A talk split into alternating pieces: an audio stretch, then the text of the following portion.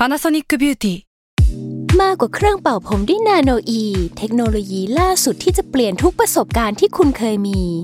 นาโนอีมอยส์เจอร์พลัสเพิ่มความชุ่มชื้นให้เส้นผมหลังใช้งานมากขึ้นถึง 18 เท่า พร้อมชะลอการเฟดของสีผมสำหรับคนชอบทำสีผม ดูแลความชุ่มชื้นทั้งเส้นผม หนังศีรษะและผิวคุณ Panasonic NA0J มีเทคโนโลยีนาโนอีที่ care only you s a l ม o n PODCAST มัน สด อร่อย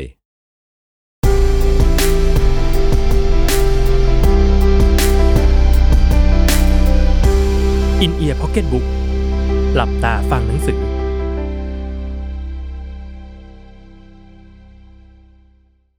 พอดแคสต์นี้มีการดัดแปลงเนื้อหาต้นฉบับบางส่วน โดยทีมงาน Salmon Podcast เพื่อให้ได้อัธรสในการฟังมากขึ้น จากหนังสือ The Art of Disappointment ศิลปะของความผิดหวัง เขียนโดย กิติพล สรักคานนท์อ่านโดย เอิร์ธพัทรวีศรีสันติสุข บทที่ 9 รักร้าว ใต้ดาวร้าย ของคู่ขวัญนนักประพันธ์ คุณเขียนโดยทำให้ผมหยุดเขียนไม่ได้ ดังนั้น คุณต้องเลิกเขียน ทั้งหมดมันเป็นเรื่องเดียวกัน ผมต้องเสียสละตัวเองเพื่อคุณ และคุณต้องเสียสละตัวเองเพื่อผม ด้วยการไม่เขียนนิยายอีกต่อไป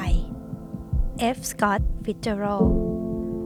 โดยทั่วไปแล้ว คู่รักใต้ดาวร้าย หรือ star-crossed lovers มักหมายถึง คู่ที่ถึงแม้จะรักมั่นผูกพันกันมากเพียงใด แต่ก็มีอุปสรรคขัดขวางให้ความรักนั้น ไม่สามารถสมหวังเป็นจริงได้ กระทั่งอาจเคราะห์ร้ายรุนแรง จนทำลายชีวิตคนทั้งสอง ให้พังพินาศลง อย่างตำนานความรักของโรมิโอกับจูเลียตที่เราน่าจะรู้จักเป็นอย่างดี ทว่าในหลายกรณี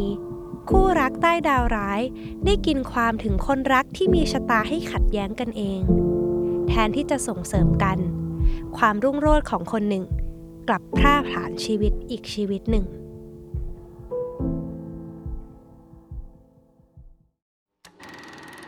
จุดเริ่มต้นของทุกสิ่ง ในช่วงศตวรรษที่ 20 เมื่อเอ่ยถึงคู่รักระดับตำนานที่โด่งดังในอันดับต้นๆ ย่อมไม่พ้นต้องมีชื่อของ F. Scott Fitzgerald และ Zelda Sayre ติดอยู่ในโผอย่างแน่นอน ย้อนกลับไปทศวรรษที่ 1920 ถึง 1930 Fitzgerald และ Zelda คือคู่ขวัญแห่งยุคแจ๊ส มีภาพปรากฏบนหน้านิตยสารและหนังสือพิมพ์ต่างๆ อย่างที่ไม่มีนักประพันธ์ หรือคนในแวดวงวรรณกรรมเคยเป็นมาก่อน โดยความโด่งดังของพวกเขาทำให้ชีวิตส่วนตัวกลายเป็นเรื่องสนใจไม่แพ้นวนิยาย หรือเรื่องสั้นที่พวกเขาเขียนฟิเจอรัลพบเซลดาครั้งแรกในเดือนกรกฎาคม ปี 1918 ระหว่างฝ่ายชายเข้าฝึกทหารที่ค่ายเชอริแดน พื่อเตรียมตัวไปร่วมรบในสงครามโลกครั้งที่หนึ่งท่ามกลางงานเลี้ยงสังสรรค์ที่จัดขึ้น เพื่อเป็นขวัญกำลังใจทหาร เด็กสาวอายุ 18 ปี ผู้สวยที่สุดในเมืองมอนโกเมอรีรัฐอลาบามาทำให้นักศึกษาหนุ่มจากพรินสตันต้องเพียรถามคนทั้งหลายว่า เธอที่กำลังวาดลวดลายบนฟลอเต้นรำนี้คือใครกัน จากค่ำคืนนั้น ฟิตเจอรัลพยายามหาทางติดต่อพูดคุยกับเธอ ผ่านทั้งทางจดหมายและการนัดพบ เขาบอกเล่าโครงการชีวิตที่อยากเป็นนักเขียนผู้โด่งดัง ส่งต้นฉบับบทแรก ๆ ของ This Side of Paradise ให้เธออ่าน มีการแก้ไขปรับเปลี่ยนตัวละครโรซาลินด์ คอนเนจให้เข้ากับตัวตนของเซลดาไม่เพียงเท่านั้น ยังนำเรื่องเล่าและบันทึกของเธอ มาประกอบเข้าไปในเรื่องราวอีกด้วย เซลดาจึงไม่เป็นเพียงแค่เทพีศิลป์ของฟิตซ์เจอรัลด์แต่ยังเป็นวัตถุดิบสำคัญในการสร้างสรรค์นวนิยายเล่มแรกของเขา ชัดเจนว่า หลังจากนั้นไม่นานเขาก็ตกหลุมรักเซลดาหัวปากหัวปั๊มทว่าระหว่างการคบหากันนั้น ฝ่ายหญิงก็ยังคงไปไหนมาไหนกับผู้ชายอื่นโดยตลอด ฟิตเจอรัลเริ่มตระหนักได้ว่า นี่คือราคาที่ต้องจ่ายให้กับการคบสาวงามบ้านใต้ผู้โด่งดัง ถึงแม้ความสัมพันธ์ระหว่างเขากับเธอ จะเป็นไปแบบเคลือบแคลงผสมความหวาดระแวง ดังเช่นฟิตเจอรัลกลัวว่าเซลดาจะเป็นสาวรอบจัดที่มีประสบการณ์ทางเพศมาอย่างโชกโชน ถึงขนาดต้องเขียนไปเล่าให้เอ็ดมันวิลสัน นักเขียนชาวอเมริกัน ขณะยังเป็นนักศึกษาร่วมสถาบันพรินสตันว่า ความสัมพันธ์ระหว่างเขากับเซลดาไม่น่าจะพัฒนาไปถึงขั้นแต่งงานได้ แต่การหมายมั่นของคนทั้งสอง ก็ยังเกิดขึ้น ในช่วงเดือนมีนาคม ปี 1919 อยู่ดี เมื่อฟิตเจอรัลส่งแหวนเพชรของแม่ให้เซลดาทางไปรษณีย์ทั้งที่ไม่มีใครรู้เลยว่า เธอได้บอกเล่าให้บิดา ผู้พิพากษาเคร่งศาสนา ซึ่งตั้งแง่กับพฤติกรรมกินดื่ม และความฝันจะเป็นนักประพันธ์ของฟิตเจอรัลหรือไม่อย่างใด แต่เธอก็ยังสวมแหวนวงนั้นออกงาน แม้จะรู้สึกลึกๆว่า การมีแหวนเล็กๆ ผูกไว้บนนิ้วนางข้างซ้าย ทำให้ชีวิตของเธอเปลี่ยนแปลงไปจากเดิมมากมาย และยังมีเหตุการณ์พิสดารที่ควรต้องบันทึกไว้ตรงนี้คือ ช่วงที่เซลดามั่นหมายกับฟิตเจอรัลแล้ว เธอก็ยังออกไปสังสรรค์เที่ยวเล่นกับชายหนุ่มคนอื่น ซึ่งมีคนหนึ่งได้มอบเข็มกลัดเพชรให้เป็นของกำนัน แต่มาภายหลังด้วยความรู้สึกผิดต่อคู่หมั้นที่เวลานั้นทำงานโฆษณาอยู่มหานครนิวยอร์ก เธอจึงเขียนจดหมายแนบเข็มกลัดคืนกลับไปให้ชายหนุ่ม ซึ่งโชคร้ายว่าจ่าหน้าซองไปจนถึงฟิตเจอรัลส่วนจดหมายที่เธอเขียนถึงฟิตเจอรัลกลับส่งไปถึงชายหนุ่มเจ้าของเข็มกลัดแทน เช่นเดียวกับผู้ชายส่วนใหญ่ที่ตระหนักได้ว่า เหตุบังเอิญนี้เป็นวิกฤตการณ์ที่บอกให้ตนเองต้องทำอะไรบางอย่าง ฟิตเจอรัลเลือกการแต่งงาน แต่กลายเป็นว่า จังหวะรุกหนนี้กลับทำให้เซลดาเตลิดหนี คือไม่เพียงปฏิเสธ แต่ยังขอถอนหมั้น เพราะเริ่มเห็นคล้อยตามบิดาว่า ชายคนนี้ไม่น่ามีอนาคตที่ดี พอจะเลี้ยงดูอุ้มชูเธอได้ ความผิดหวังทำให้เขาตีรถกลับไปนิวยอร์กเพื่อยื่นใบลาออกและใช้เวลาหลายสัปดาห์ในการดื่มเหล้าต่างน้ำก่อนจะเก็บข้าวของออกอพาร์ตเมนต์เล็ก ๆ เพื่อย้ายไปรักษาแผลใจที่บ้านเกิด เมืองเซนต์พอล ฟิตเจอรัลใช้เวลาตั้งแต่ฤดูใบไม้ร่วง ไปจนถึงฤดูร้อน เพื่อแก้ไข This Side of Paradise ที่ถูกปฏิเสธจากสำนักพิมพ์ใหม่อีกหน สิ่งที่น่าขบคิดอย่างยิ่งก็คือ ถ้าบังเอิญว่านวนิยาย This Side of Paradise ไม่ถูกตีพิมพ์ หรือไม่ได้กลายเป็นงานขายดีหลังจากจำหน่ายออกไป ชีวิตของฟิตเจอรัลถัดจากนั้นจะเป็นอย่างไร เขาจะทนอยู่กับความล้มเหลว หรือความทรงจำเกี่ยวกับเซลดาที่แทรกซึมอยู่ในแทบทุกอนูของ This Side of Paradise ได้ไหม เขาจะลบลืมและแก้ไขทุกอย่างในนั้นใหม่ เพื่อให้งานได้ตีพิมพ์ เขียนงานที่สะท้อนถึงความผิดหวังขึ้นมาอีกชิ้น หรือจบชีวิตด้วยการกระโจนออกมาจากหน้าต่างของตึกสูง เช่นที่เขาได้เคยพูดเปรยๆไว้หรือไม่ อีกฝากฝั่งของสวรรค์ ภายหลังจากสำนักพิมพ์ Scribner ตกลงตีพิมพ์ This Side of Paradise จดหมายที่แทบไม่เคยมีการตอบกลับตลอดระยะเวลา 5 เดือนของการถอนมั่น ก็เริ่มถูกส่งกลับมา ความรักที่ฟิตเจอรัลเคยบรรยายว่า เหมือนอยู่ในนรกลิมโบ กลับฟื้นคืนชีพใหม่อีกครั้ง ไม่เพียงเท่านั้น ความโด่งดังมีชื่อเสียง อันเป็นสัญญาณของการเป็นคนมีอนาคตทำให้เซลดาตกลงใจแต่งงานกับ ย้อนกลับไปก่อนหน้านี้ที่ฟิตเจอรัลจะพบกับเซลดาไม่นาน เขาเคยตกหลุมรักสุภาพสตรีจากตระกูลมหาเศรษฐีคนหนึ่ง แต่เมื่อเขาบอกรักเธอ และพยายามจะขอเริ่มต้นกับความสัมพันธ์ที่กระชับแนบแน่น เธอได้ย้อนถามกลับมาว่า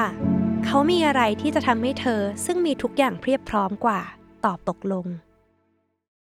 ความผิดหวังครั้งนั้นทำให้เขาปฏิญาณตนไว้ว่า จะต้องโด่งดังและร่ำรวย จนไม่ว่าใครคนไหนก็ไม่อาจปฏิเสธ หรือแม้แต่จะเหยียดหยามดูแคลนเขาได้อีกต่อไป ปมหัวใจนี้กลายเป็นสิ่งที่ปรากฏให้เห็นในนวนิยาย The Great Gatsby และแน่นอนเป็นเรื่องที่ Ernest Hemingway เพื่อนรักนักเขียนของเขา มักจะนำมากล่าวเสียดสีฟิตเจอรัลเสมอว่า เป็นพวกที่เชื่อมั่นในความพิเศษเหนือคนธรรมดา ของบรรดาผู้มีอันจะกิน ความสำเร็จจากนวนิยาย บวกรายได้จากเรื่องสั้นที่เขาเขียนลงในนิตยสารต่างๆ อย่าง The Saturday Evening Post และขายเรื่องให้สตูดิโอภาพยนตร์ทำให้เขามีเงินมากพอจะซื้อแหวนเพชรเม็ดใหญ่และนาฬิกาตัวเรือนทำจากทองคำขาว เป็นของกำนันแก่เซลดา ซึ่งมูลค่าย่อมสูงกว่าของขวัญที่เขาเคยซื้อให้ก่อนหน้านี้อย่างชนิดเทียบไม่ติด อันได้แก่ ชุดนอน พัดแบบจีน เครื่องประดับที่ทำให้เธอเป็นเพียงวัตถุทางเพศสำหรับเขา เขาสามารถไปเยี่ยมเซลดาที่มอนโกเมอรีได้บ่อยขึ้น เริ่มมีการพูดถึงงานวิวาห์ที่จะจัดขึ้นในนิวยอร์ก แรกเริ่มนั้นยังไม่มีกำหนดการชัดเจนว่าควรเป็นเมื่อไหร่ แต่ก็มีการร่ำลือกันว่า การแต่งงานระหว่างฟิตเจอรัลกับเซลดาเกิดขึ้น เพราะฝ่ายหญิงรู้สึกว่าตัวเองอาจจะตั้งครรภ์ สิ่งที่หลายคนฟังแล้วอาจสะเทือนใจอยู่บ้าง ก็คือมีการค้นพบจดหมายและบันทึกที่บ่งบอกว่า ฝ่ายชายพยายามส่งยาระงับการตั้งครรภ์ให้ฝ่ายหญิง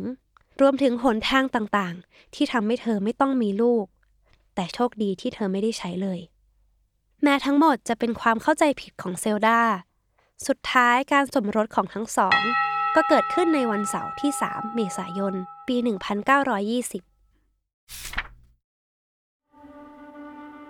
จะเรียกว่าเป็นความโง่เง่าเห็นแก่ตัวของฝ่ายชายก็เป็นได้ ที่ภายหลังจากงานวิวา กระบวนการเปลี่ยนแปลงโฉมงามบ้านใต้ ให้กลายเป็นหญิงสาวผู้เฉิดฉาย ก็เริ่มต้นขึ้นในทันทีฟิเจอรัลพยายามเข้าไปกำหนดและควบคุมชีวิตของเซลดา เพราะภาพลักษณ์แบบเดิมของเธอ ได้ดึงความทรงจำที่เจ็บปวดต่าง เช่น การเป็นหญิงหลักใจที่สามารถไปกับเด็กหนุ่มคนไหนก็ได้ ย้อนกลับมาฉายใหม่ทุกครั้งที่ได้เห็นสไตล์และการใช้ชีวิตแบบเดิมๆของเซลดาคงไม่เกินเลยไปนัก หากจะกล่าวว่า การเปลี่ยนเซลดาให้เป็น flapper สตรีผมบ๊อบผู้หลงใหลการเต้นรำและดนตรีแจ๊สที่แน่นอนว่าอยู่ภายใต้การควบคุมของฟิตเจอรัลจึงไม่ได้มาเพราะโชคช่วย ข้อเท็จจริงที่น่าสนใจอีกประการหนึ่งก็คือ This Side of Paradise เป็นผลงานเพียงเล่มเดียวที่ประสบความสำเร็จ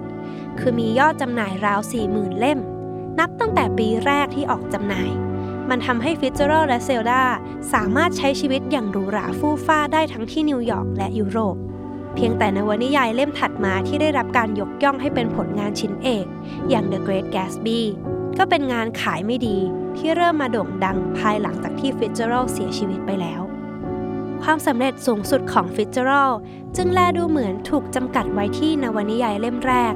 ชีวิตภายหลังการแต่งงาน และมีสกอตตี้ลูกสาวเพียงหนึ่งเดียวของเขา เหมือนจะค่อยๆ ดิ่งต่ำลงตำนานของคู่รักใต้ดาวร้าย ถูกขยายจากสองแหล่งข้อมูล แหล่งแรกมาจากกลุ่มที่มองว่าเซลดาคือเหตุผลที่ทำให้ฟิตเจอรัลไม่ได้ทำงานสำคัญ ต้องเพียรเขียนเรื่องสั้นลงตามหน้านิตยสาร เพื่อหาเงินมาเลี้ยงดูอุ้มชูภรรยา คนหนึ่งที่เชื่อว่าเซลดาเป็นคนทำลายพรสวรรค์ของฟิตเจอรัลก็คือเออร์เนสต์เฮมิงเวย์มิตรสหายที่สนิทสนมใกล้ชิดกันเมื่อครั้งคู่รักผู้โด่งดังใช้ชีวิตอยู่ในปารีส ซึ่งความคิดดังกล่าวแพร่ขยายออกไป ก็ด้วยผลงานหลังมรณกรรมเล่มดังกล่าว The Movable Feast แหล่งถัดมา กลับเห็นตรงกันข้ามกับกลุ่มแรก มองว่า คนที่ทำลายชีวิตของทั้งคู่ คือฟิตเจอรัลที่โดยส่วนตัวแล้วเป็นคนเสเพล แต่ก็ขี้หึง และชอบทำตัวเป็นจอมเผด็จการ จนทำให้ฝ่ายหญิงเกิดแรงกดดัน และถูกวินิจฉัยว่าป่วยเป็นอาการทางประสาท เหมือนเช่นครั้งหนึ่งที่เขาขอให้เซลดาหยุดเขียนผลงานต่างๆ เพราะไม่ว่าจะเขียนหรือไม่เขียน ก็ไม่ใช่เรื่องสลักสำคัญอะไรในชีวิตของเซลดา สิ่งที่ฟิตเจอรัลพูด เซลดารู้อยู่เต็มอกว่า ไม่มีอะไรสลักสำคัญทั้งนั้น แต่สิ่งที่ทำให้เธอไม่เลิกเขียนก็คือ เพราะเซลดาไม่อยากอยู่กับฟิตเจอรัลเธอต้องการมีชีวิตอยู่ที่อื่น ในที่ที่เธอสามารถเป็นตัวของตัวเองได้อย่างเต็มที่และอิสระ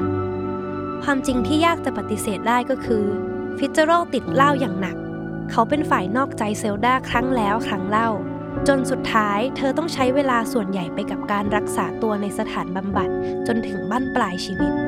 และจริง ๆ แล้ว เธออาจเป็นนักเขียนที่ดีได้ หากไม่ตกอยู่ใต้เงื้อมเงาของผู้เป็นสามี ที่เมื่อภายหลังได้มีการรวบรวมตีพิมพ์ข้อเขียนและผลงานต่างๆ ของเซลดาออกมา เราจึงเห็นได้ว่าฟิตเจอรัลไม่เพียงแต่หยิบยืมความคิดบางอย่างทว่าได้นำเอาสิ่งที่เธอเขียนใส่ลงไปในผลงานของเขาด้วย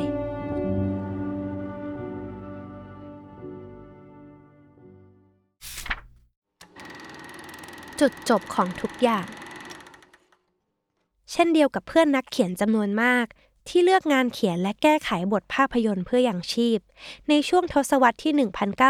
1930 ฟิ t เจอรัลทำงานให้กับสตูดิโอภาพยนตร์ฮอลลีวูดในฐานะของนักเขียน ผู้เคยเป็นดาวรุ่งของวงการ งานของเขายามนั้นคือ แสงรุบรูที่ไม่มีความหวังใด ๆ แต่เมื่อพิจารณาจากรายได้จะเห็นว่า ฟิเจอรัลทำเงินได้ไม่น้อยไปกว่าช่วงก่อนหน้า ที่เขามีเรื่องสั้นตีพิมพ์อย่างต่อเนื่อง เพียงแต่เรื่องสั้นที่เขาเขียนในช่วงเวลานี้ มักถูกประเมินจากบรรณาธิการต่างๆ ว่า ต่ำกว่ามาตรฐาน และมักถูกปฏิเสธ อย่างไรก็ตาม การทำงานในแวดวงภาพยนตร์ ก็ทำให้เขาห่างเหินจากเซลดา จนแทบเรียกได้ว่าตัดขาดจากเธอเกือบจะสิ้นเชิง ในช่วงปลายของทศวรรษที่ 1930 เขามีสัมพันธ์กับคอลัมนิสต์คนดัง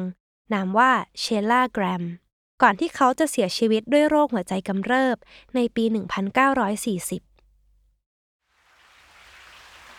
พิธีฝังศพของฟิตเจอรัลจัดขึ้นอย่างเงียบเหงา มีแขกไม่เกิน 20 คน หนึ่งในนั้นคือแม็กซ์เวลล์เพอร์กินส์บรรณาธิการของเขา และสกอตตี้ลูกสาวในวัย 19 ปี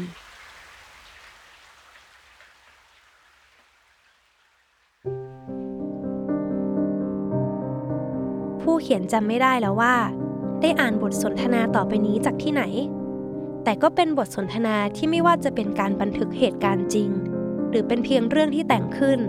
ก็สะท้อนความจริงบางอย่างที่เจ็บปวดและยากจะลืมเลือน อันอาจใช้เป็นบทสรุปของข้อเขียนชิ้นนี้ได้เช่นกัน โดยเซลดามองว่า ชีวิตคู่ของเธอและเขา แทบจะไม่มีวันที่ดีเลย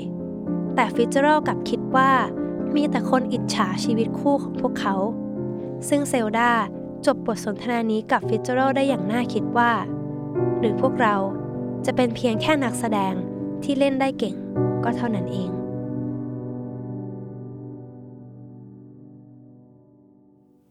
ติดตามรายการ In Ear Pocket Book ได้ทุกวันอาทิตย์ ทุกช่องทางของ Salmon Podcast